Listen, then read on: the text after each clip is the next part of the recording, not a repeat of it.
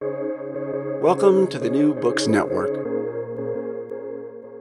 Hello, I'm Nicholas Gordon, host of the Asian Review of Books podcast done in collaboration with the New Books Network. In this podcast, we interview fiction and nonfiction authors working in, around, and about the Asia Pacific region. In 2014, Indian Prime Minister Narendra Modi closed the Planning Commission, which he accused of stifling the country's growth and being a holdover from its time as a socialist country. It was an ignoble end to the government body, which in the early days of independence wrote the country's five year plans for economic development. Nikhil Menon, in his first book, Planning Democracy Modern India's Quest for Development from Cambridge University Press, looks at how India's efforts towards economic planning helped the country find a path between Western and Soviet economic models, supercharge the growth of statistics, and try to foster a more public democracy. Nikhil Menon is a historian of modern South Asia specializing in the political and economic history of 20th century India. His research explores the histories of democracy and development in independent India. Today, Nikhil and I talk about planning and democracy, statistics, and perhaps one of the book's central figures, Professor Mahalanobis, the father of Indian statistics. So, Nikhil, thank you so much for coming on the show to talk about planning democracy. You know, maybe let's start with the actual just subject of your book. Why did you want to make India's economic planning um, the topic of of the history you wanted to write? Uh, firstly, thank you, Nicholas, for, for having me on. It's a real pleasure. Um, so the book that I wrote, Planning Democracy, is based on research that I did for my PhD. And, and while I applied for the PhD, I was actually proposing to work on a very different subject. But I think just being in a new intellectual environment, uh, I moved continents uh, for my PhD, and this, being in this new intellectual environment, I think just um, led me to looking to new pastures. And I increasingly came to be drawn to the idea of studying how independent India made its way after centuries of foreign rule. Uh, the history of independent India is something that, uh, while it is very important, obviously, is not, or at least was not till I was in college, uh, a subject that you can study in history courses. Our histories tended to end with uh, August 15th, 1947, when India got independence from British colonial rule. So uh, it's that's the terrain that I want to look into. And planning was a subject that I'd read about in newspapers growing up or on news shows. Uh, but I felt that we didn't have or know enough about why India decided to take up the five-year plans in the first place. Growing up in the 1990s, uh, planning was very unfashionable as India marketized and liberalized its economy. But yet, surprising as it may be, I found that there was a time when planning was actually fashionable. Uh, and I want to uncover how planning became quite so mainstream in public policy, so desirable to a range of political parties, and, and so central, really, to the story of modern independent India. And, and what appealed to me was not the question, really, of whether these five year plans succeeded or failed, but why India adopted them in the first place. And, and while when I first entered the archives, like most scholars or researchers, I didn't have a a very clear idea of what the book's uh, sort of uh, you know architecture would look like. Uh, and in some sense, I just allowed myself to be led by the archive, and that's what led me to the themes of the book, uh, which are on the history of India's statistical infrastructure, India's first computers, and the role played by popular culture, Bollywood, and, and even Hindu ascetics in promoting the five-year plans. Right, and I have, I have questions on a lot of those topics, but I, I want to. My next question you know, if if your book has a main character, it's um, Professor Mahalanobis, who's um, I think kind of often seen as as the father of Indian statistics. He kind of grows this whole division, this whole discipline um, out, out of seemingly nothing. Uh, and I do say character. He really he seems to be flying all over the world, going to parties, meeting a lot of other interesting academics. Well, more meetings than parties. Well, meetings and parties, yes, yes. Um, salons, maybe is the better, more. Um, but but uh, but he's meeting all these all these important people, uh, important economists. Um, but who exactly was he, and, and and how important is he to to to this history you're trying to explain? Yeah, I, think that Mahalanobis is really a figure that we ought to know much more about. He was quite simply one of the most influential Indians of his generation. You know, someone born in the late 19th century. He grows up this culturally refined physicist, educated at Presidency College in Calcutta and then King's College at Cambridge. He was, uh, by all accounts, brilliant, charismatic, but also a very, very serious uh, figure. Someone who was uh, sort of polymathic, you know, uh, a physicist, as I said, somebody who becomes a sort of self-taught statistician, but also versed in ancient Indian Sanskrit texts, uh, somebody who possesses a discerning ear for Bengali poetry, dabbles in architecture as well. Uh, but also, he's someone who's really animated by a sense of purpose, who wants his academic work to matter for nation building.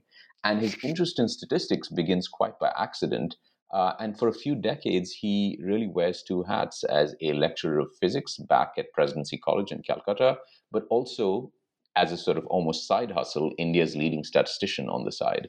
Uh, and he becomes a quickly becomes a global pioneer in the use of large-scale sample surveys, which is a a new uh, kind of experimental statistics, which he pioneers uh, in India and which he conducts through the Indian Statistical Institute, uh, an institute which exists still today, is one of India's leading uh, research organizations in the social sciences, and which he founds in the early 1930s. And by the time India wins independence, Mahalanobis is already a ce- celebrated uh, scientist, uh, more so for his statistical work than his work as a physicist. Uh, and he is increasingly coming to be uh, associated with this social scientific practice that is used now across the world. Uh, and for example, in, in 1945, he's elected to the Royal Society. And what I trace over the book is the next two decades uh, of independent India, when India, when, when Mahalanobis, or the professor, as I as I refer to him, because many of his contemporaries refer to him just as the professor, uh, Mahalanobis would design, design India's national sample survey, which India uses till this day. He would be instrumental in bringing India's first two digital computers. He would be critical in establishing India's data infrastructure, its statistical infrastructure. Uh, he would author also, perhaps most importantly, the second five year plan, which broadly lays out the template for India's economic policy from the 1950s till the 1990s. So, a really, really important figure.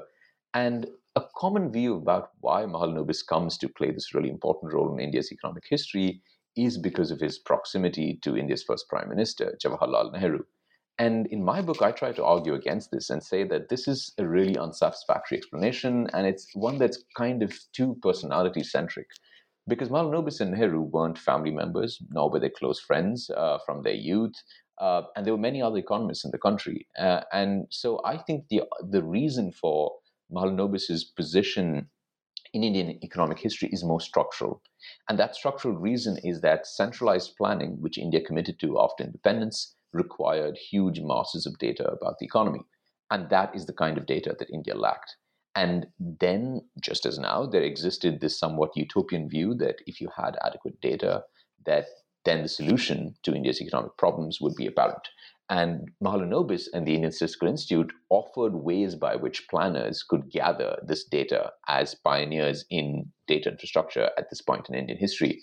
And so, through the National Sample Survey, which he helped set up, through the Central Statistical Organization, which he uh, is at the helm of, uh, uh, it's through these things that Mahalanobis comes to be associated with planning.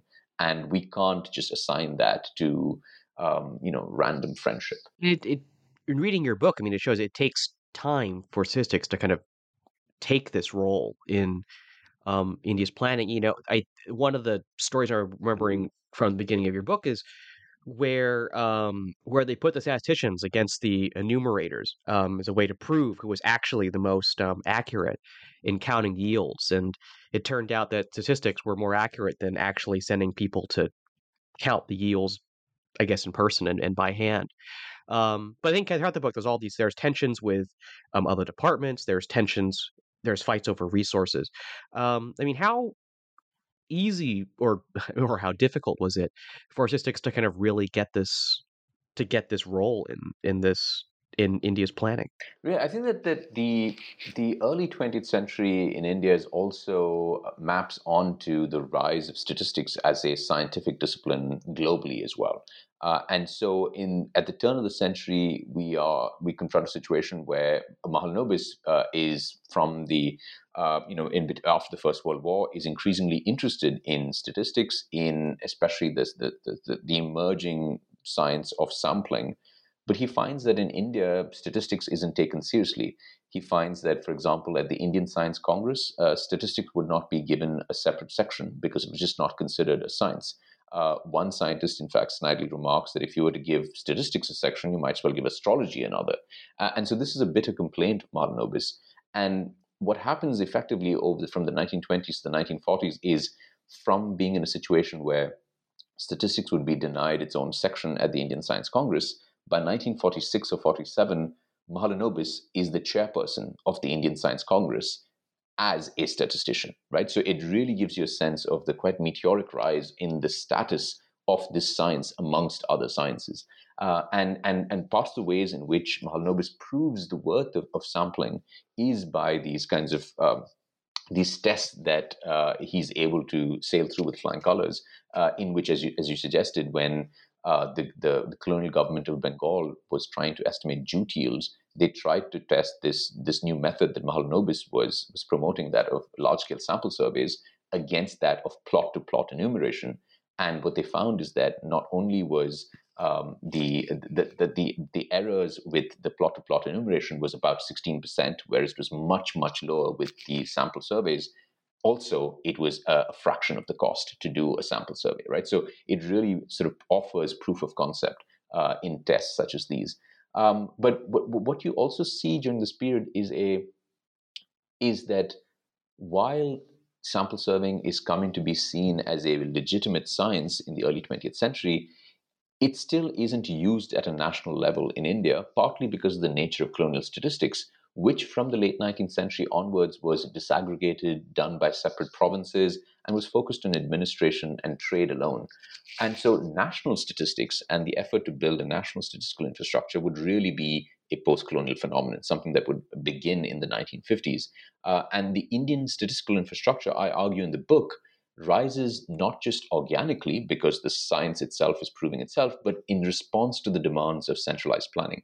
It is because India commits itself to a centralized five year plan based system for the economy that India's leaders are now suddenly looking around for um, institutions and individuals that can spearhead this effort to gather data at a level that the state had not required during the colonial period.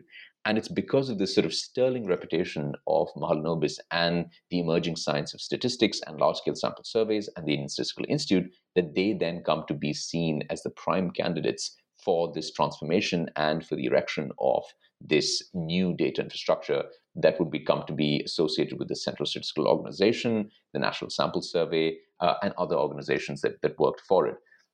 And the National Sample Survey really was a, a, a, quite uh, extraordinary venture. It was viewed by contemporary scientists and statisticians across the world with admiration, even awe.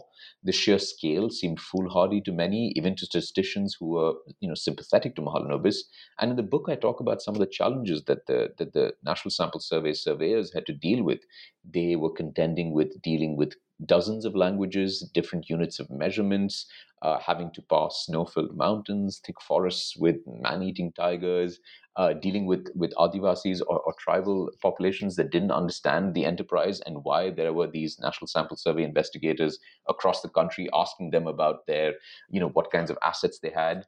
Uh, but this survey, which began in 1951, uh, continues till today, and it, it is the most important measure by which, way by which, uh, method by which India and the Indian state knows about the economic life of its citizens. Um, and, and as you know, as the Nobel Prize winning economist Angus Deaton has said, that you know where Mahalanobis led, the rest of the world followed in, in terms of instituting sample surveys of household income and, and expenditure in mainstream economic practice across the world.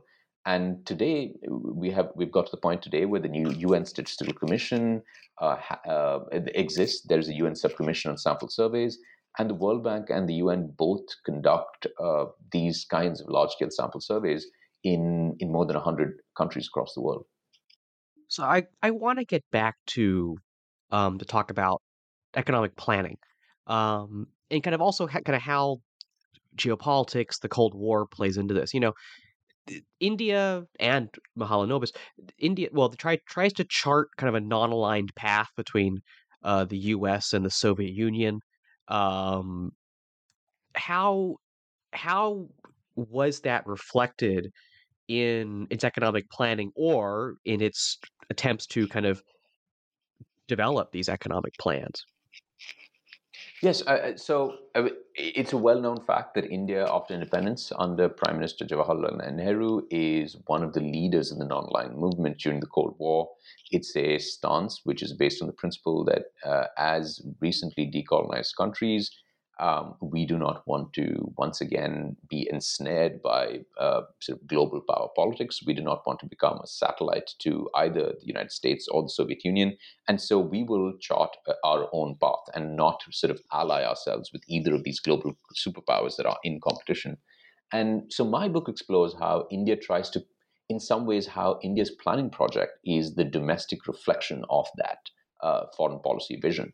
And it explores how India tries to combine both Soviet inspired socialist five year plans with Western liberal democracy during the Cold War, which of course pits these as uh, you know institutionally and ideologically incompatible.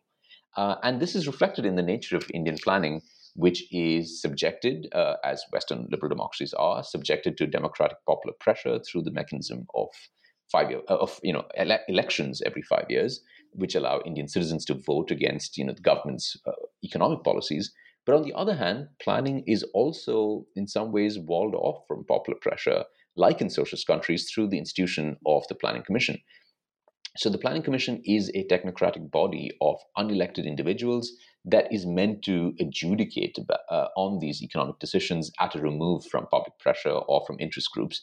And so my book tries to walk the line of exploring this fissure or this fracture that lies or runs through the Indian planning project, this dichotomy between its technocratic and its democratic avatars. And, and uh, what it argues is that India uh, was trying to put these two together in what I call an arranged marriage, and one that was never quite resolved, but was always in tension with each other. Um, I, I, think that this extends not just to the nature of Indian planning, but to the nature of Indian statistics as well. Because, as I said, um, uh, the the kind of sample surveys that eh, that India had, uh, that that Mahalanobis pioneered, and through the Indian Statistical Institute and the National Sample Survey, became institutionalized in the Indian state. This was associated more with Western liberal democracies. These are the kinds of projects that, uh, that, that, that the United Kingdom and and uh, and the United States were embarking on. Though even they were learning from India at the time uh, in terms of how how to uh, how to uh, lay them out at, at as fast a scale as India was attempting to do it. But on the other hand, in in in communist countries in the Soviet Union and, and China, sample surveying was actually seen as a bourgeois and capitalist method and was rejected both by the Soviet Union and uh, under Mao uh, in China in the 1950s. Uh, and so, again, once again, you see that India is trying to to uh, to to to both combine a five-year planning project, which, which is associated with the Soviet Union and, and China, but combining methods within the five-year plans that are associated with, with economies that don't have uh, socialistic five-year plans, right? And so, uh, in fact, uh, on on on the on the ways in which uh, China developed its economic systems and deemed sample surveying to be uh, anathema, anathema to it ideologically. Uh, I mean, I'd like to sort of flag the work of Arunabh Ghosh, who's sort of written an excellent book on this.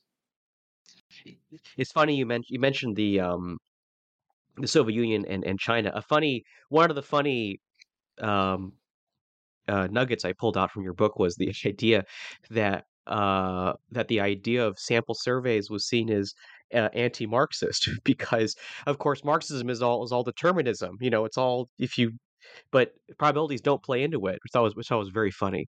right, right, yeah, yeah. Um there is no ro- there is no room for probability in a deterministic system. Yeah. Um, but but but I want to maybe drill down a bit more into this into this connection you try to draw between uh between the economic planning and the development of kind of India's democracy.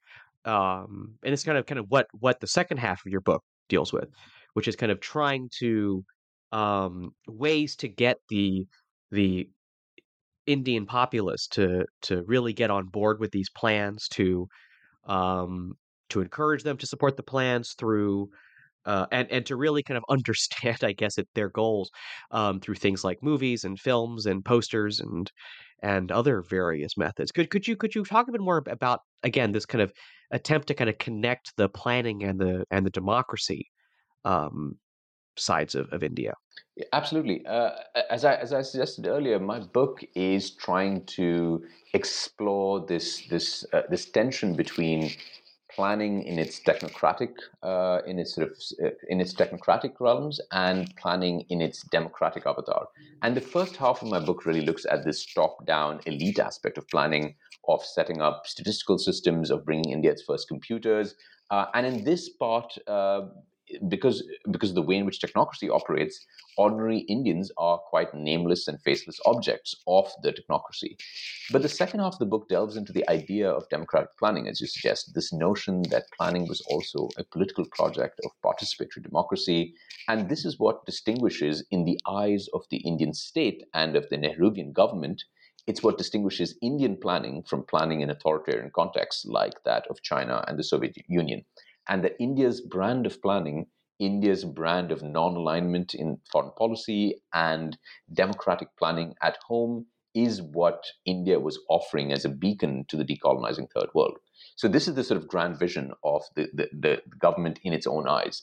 Uh, and democratic planning was this idea that Indian planning was fundamentally different from communist planning. And the reason and I think that the reason the government focused on it and kept sort of talking about it in sort of endless rhetoric in the 1950s and 60s is because one, I think that there was a genuine idealism. Uh, some some my critics might say naivete about the way in which democracy and popular participation uh, are necessary to make the plans uh, truly democratic, to make the state truly democratic, to make this newly decolonized nation one that is a participatory democracy, uh, and that uh, democracy came into real fruition only when citizens were aware of what the state was doing and participated in them enthusiastically.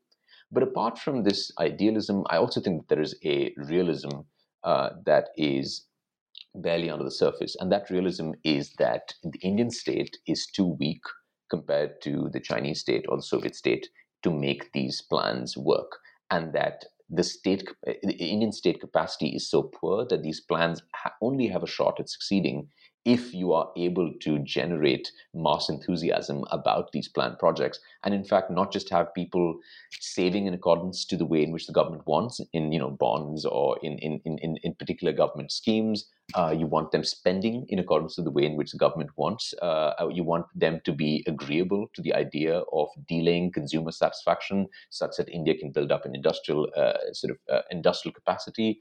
But you also want just voluntary participation, such that you have unremunerated contributions towards the plan, and that there's a realism about understanding that Indian plans, however technocratic, however technical, just do not have a shot uh, uh, in the real world unless there are these voluntary contributions. And so the government goes to extraordinary lengths to publicize the plans. Uh, for example, I talk about these publicity officers that work, that travel uh, every few days uh, on bullock carts, on jeeps, on boats, on uh, on carts carrying publicity materials, film projectors, uh, there's a whole separate song and drama division of uh, dramatic troupes that are employed by the government of India to and are given you know you know paper scripts of plays which which you know uh, which blend with the with the goals of the five year plan uh, and then perform these plays uh, and ballads across the country. There was something called university planning forums by which the planning commission sought to reach out to the sort of the young intelligentsia students at, at colleges and universities um, there was an entirely voluntary organization called the Bharat Sevak Samaj or the Indian Society, uh, uh, um, this sort of Indian Voluntary Society. Uh, and perhaps most intriguingly, uh, and something that perhaps we can talk about later, the Bharat Sadhu Samaj or the Indian Society of Ascetics. Uh, I look at uh, you know a range of documentary films produced by the Films Division of India, which are, are really fascinating. one of which is about a um, a, a, a, village being visited by an alien every five years. And while the villager complains to, to us, the viewer, about how the five year plans have done nothing for him, through the eyes of the alien, you can see how India is transformed. Um, and while the government's efforts at this uh, were a mixed bag, and there was there were some successes, but many failures as well, I think that another gauge to to assess the extent to which planning seeped into the popular culture is by looking at what mass popular culture was at the time and to see if there was any effect of this publicity campaign by the government. And as I and as I show in the book, there was. I mean, there we have novels such as the very highly regarded Jhuta Sach, um, which came out in two parts in, in 1958 and 1960. We have plays like Hamara Gaon, uh, all of which reflect uh, planned themes. We have Bollywood movies like Naya Daur with big film stars like Dilip Kumar, Char Dil Char Rahe with uh, other huge superstars like Raj Kapoor, Shammi Kapoor, Meena Kumari. There are Bollywood songs sung by you know, uh, singers who are recognizable to almost any sort of Hindi speaker in North India today, like Lata Mangeshkar, Mohammad Rafi, Asha Bhosle, um, which whose chorus is literally about the five-year plan, the Panchvarsha Yojana. And so I think that by looking at, at a combination of the government's own publicity or propaganda and at the way in which it's reflected in popular culture, we get a sense of a, uh, a public culture that is suffused with the language of the five year plans of planning. You know, I want to ask about one particular example of this that you mentioned in your answer, um, which is uh, the work with the sadhus, the holy men, to um, advertise the plant, um, which which uh, I think even people at the time maybe maybe putting putting the spin on it, um, which was kind of the the nominally secular Congress Party um, adopting Hindu symbols and working with these holy men to um, to sell these plans to its population. Kind of how did how did religion end up kind of playing a role in the in at least the the advertising of of these of these policy plans? This was actually perhaps the most surprising thing I found in the archive um, which is that the government of Jawaharlal Nehru, which is seen in India as a kind of secular or technocratic high water mark, comparatively to other governments at least, um, was actually involved with Hindu ascetics or holy men in a campaign to spread the message of the five year plans. And you know, given that this book is about planning, I really did not expect to be writing about holy men or ascetics. Um, but what happens, uh, what I discovered is that in early 1956, a organization called the Bharat Sadhu Samaj or the Indian Society of Ascetics is established after a meeting between Congress politicians and these sadhus or Hindu ascetics at a Hindu temple, Birla Mandir, in Delhi. And despite the prime minister's, that is Nehru's, quite deep ambivalence about the venture, it was enthusiastically promoted by much more God fearing national figures like the President of India at the time, Rajendra Prasad, and the Minister for Planning, Gulzarilal Nanda. And the Samaj was, or the Bharat Sadhu Samaj was instituted on the belief, which was shared by both these Congress members and Hindu ascetics, that these holy men would help popularize the five year plans amongst the country's very devout millions or hundreds of millions, right? That the technocratic language and discourse of planning that emanated from Yojana Bhavan or, uh, you know, the, the, the the headquarters of the Planning Commission in Delhi, that that language was not a language that was likely to have any purchase or traction in the villages of India or the smaller towns of India amongst people who are mostly illiterate or uneducated and really not clued into what the government is doing. And that the way in which they could be drawn into this uh, idea of democratic planning is by um, in, uh, sort of interweaving into uh, into planning rhetoric ideas uh, of uh, religious popular culture. And so, to, to figures like Gulzar Nanda, who was then the Minister of Industry and Planning, um, and a very devout Hindu himself, this was a way by which you could link the lok to the parlok, which is link this world to the next, that there was almost a spiritual dimension to planning that if it was suffused with this language of uh, religion, specifically Hindu religion, and um, Nehru is, after uh, a lot of cajoling by his minister, by Lal Nanda, is somewhat convinced of it, though he remains very ambivalent. But what I trace through the um, through the and, and so you have these quite you know amazing episodes in which you have Hindu holy men at something like the Kumbh Mela, which is a, you know a, a, a, a a, the largest religious congregation in the world on the banks of the Ganga, the Ganges, uh, you would find these Hindu holy men talking about the five-year plan, which is ostensibly secular, you know, and scientific, uh, but talking about it in the language of the Mahabharata or the Ramayana, uh, Hindu epics. And what you'd find, though, is that there were critics of this even within the Congress party. There were certainly critics of this within civil society. Many people at the time were disappointed uh, uh, and suspicious of Nehru for engaging uh, with uh, with this at the call to, at the cost of state secularism. Um, it, you would find that uh, even the Hindu right wing, uh, Jan Sangh at the time, was uh, so uh, was so sort of critical of the the Congress's what they thought of as the Congress's cynical use of these holy men that they referred to these people as Congress sadhus, right? A sort of inversion of today's politics.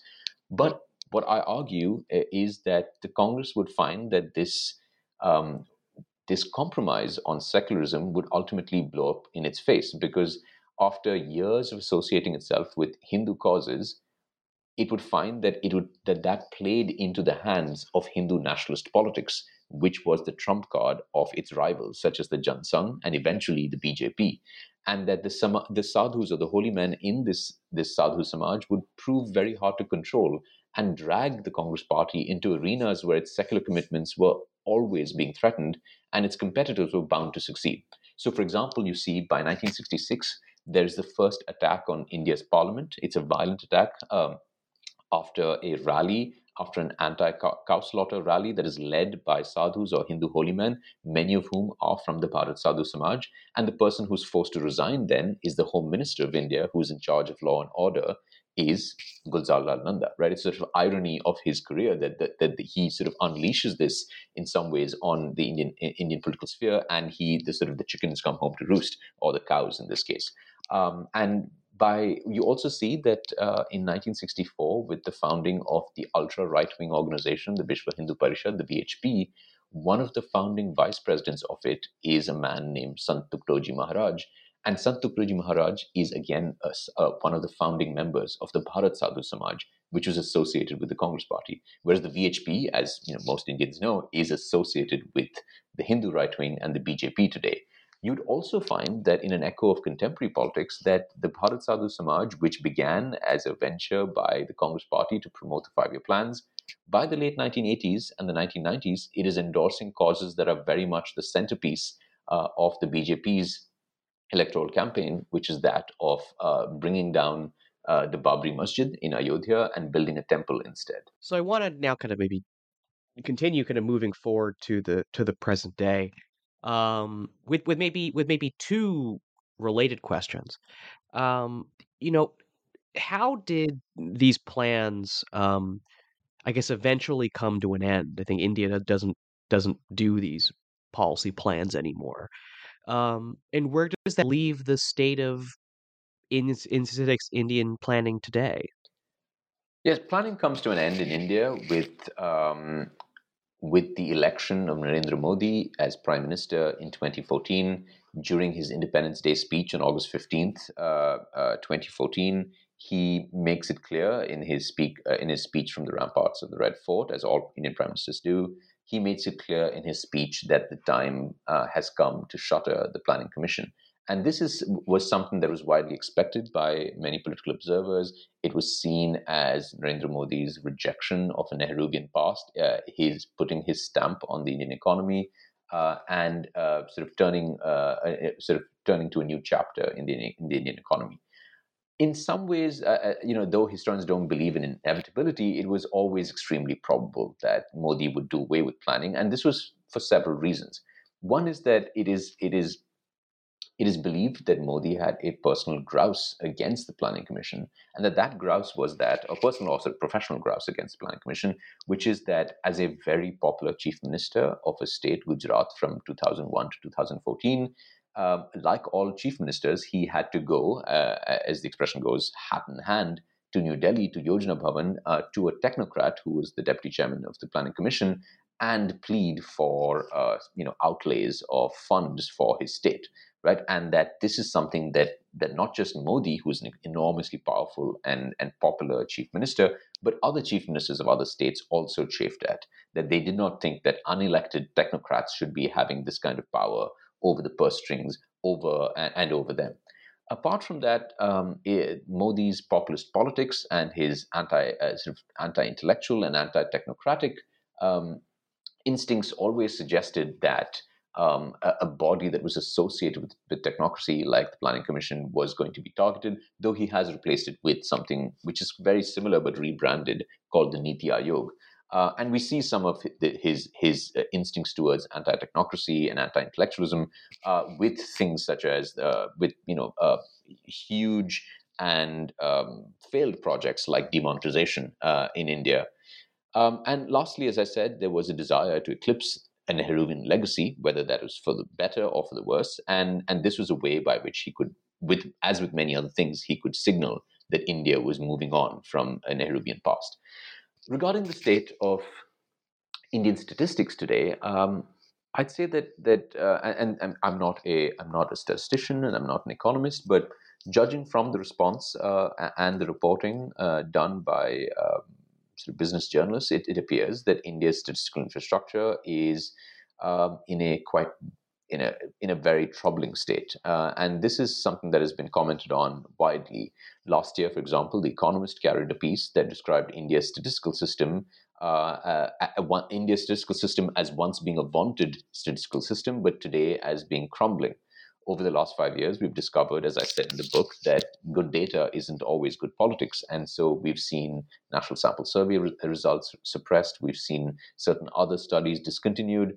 And when the findings of these discontinued studies or these suppressed studies have been leaked, it's become clear that it is when, or just coincidentally, just when the surveys showed uh, record unemployment or declines in household spending and the pity of it is that as a result, we don't have a firm baseline for assessing the levels of Indian poverty or un- unemployment.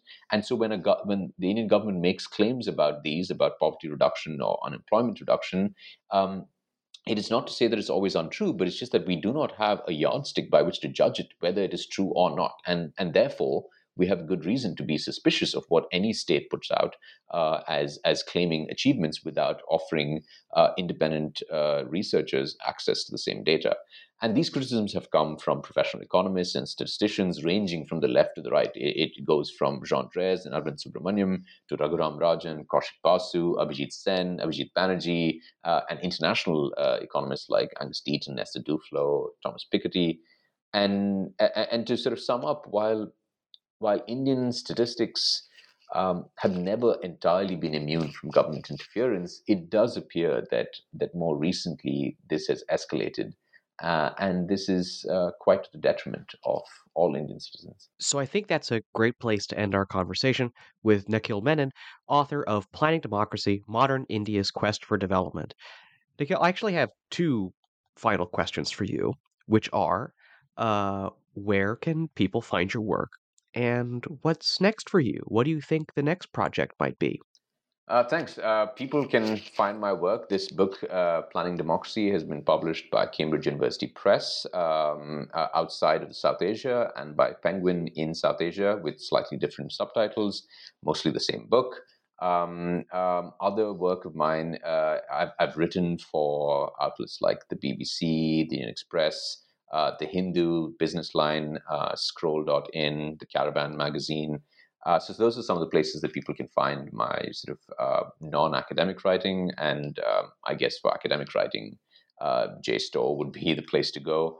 Um, uh, coming to my next, um, to where my interests are moving, looking forward, I think that my next book is going to be a, a, a history of Indian cultural diplomacy and soft power projects from independence onwards. So, what I'd like to do is to write a history of the ways in which India, though it emerges in 1947 as a overwhelmingly poor uh, and militarily weak country, um, wants to punch above its weight uh, in terms of international soft power and cultural diplomacy and I want to look at the ways in which uh, the Indian state tries to do so from independence and the 1950s until the present, and try to look at the different ways in which the ideologies of different governments are reflected in the kinds of uh, soft power pushes made globally.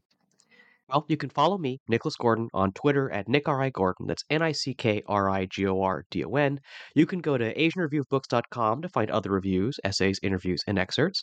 Follow on Twitter at Book Reviews Asia. And you can find many more author interviews at the New Books Network at newbooksnetwork.com. The Asian Review of Books podcast is on all favorite podcast apps Apple Podcasts, Spotify, and Stitcher. rate us, recommend us, share us with your friends to support us interviewing those writing in, around, and about Asia. Join us next week for a conversation with Mai Nardone, author of Welcome Me to the Kingdom. But before then, Nikhil, thank you so much for coming on the show today. Thank you so much, Nicholas.